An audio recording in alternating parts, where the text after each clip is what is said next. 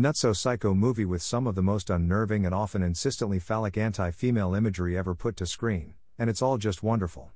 I mean, it's Stanley Kubrick, one of the greatest and most psychological filmmakers ever, so of course you're bound to get something that's at least interesting visually, regardless of plot, though the plot here is good too, unique and psychological and disturbing, based on the almost as equally nutso sci-fi novel which I don't think is quite as anti-female, though I can't remember as it's been a while since I read it. And a top-notch lead performance from a young Malcolm McDowell who is perfectly cast, a mix of dangerous, arrogant, and deeply unhinged. Just utter seventies zaniness from start to finish. This film is hard to review. It's unlike most films you're bound to see, even today, especially today, for both good and ill. If you like the seventies look, then it won't matter, if you don't, then it'll seem outdated, both visually and in its pacing. And story-wise too, I guess, which, though enjoyable and unique, overdoes it a bit with its blatant anti-female imagery. Not that I would ever tell an artist what he should or shouldn't do with a creative piece, but for me, I got what it was going for fairly early on, that female sexuality is at the heart of male immorality, and didn't need it repeated to me quite so many times, as entertaining and brilliantly put together as it all was.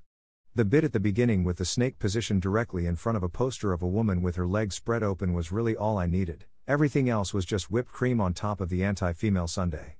Still, gotta give the film credit for all the creative and sinister sexual imagery, stuff very few films before or since have played with in such a deviously brilliant and effective manner as far as I know.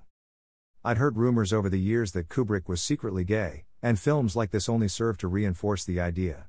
At the very least, the guy had issues with women, and, though, again, I don't remember how prominent of a theme it was in the novel, seemed to blame them and their naughty vaginas for corrupting the souls of male youths. There's just this constant conflict here between male desire and female sexuality, often exploding into a series of increasingly violent incidents that culminate in the literal killing of a woman via a large marble penis, shoved toward her open, screaming mouth no less. Couldn't get any more obvious than that. And yet, people I've spoken to about this in the past seemed confused, almost offended I would even think such a thing about the film. It's anti-female, okay? Blatantly, unquestionably anti-female, from frame one. It could not be clearer, unless you watch the movie with your eyes closed. This is a pro-penis, anti-vagina movie from start to finish, in the most literal sense. The opening scene is the main character enjoying a beverage before an arched, open-legged, clearly subservient plastic model of a naked woman, for Christ's sake, just one of many that litter the establishment he and his cohorts hang out in regularly. The imagery would be ridiculous were it not handled and shot so brilliantly. Overall, this is a film that's hard to review.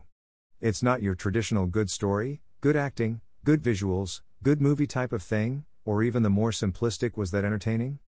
Criteria you can use when assessing just about all films.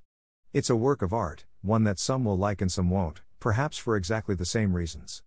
Yes, it's a good story well told, the acting is great, the visuals are incredible, the direction masterful, the message interesting, if not a bit too on the nose.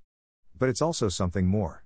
It supersedes everything it does right to create a wholly unique piece of art that very few creative works have achieved throughout history, and, as a result, it may not be for everyone. Though certainly not the best film I've ever seen, much like the Mona Lisa isn't the greatest painting I've ever seen, it'd be hard to call the thing anything but a masterpiece, at least in its own way. But, like I said, it's not for everyone, especially in this day and age.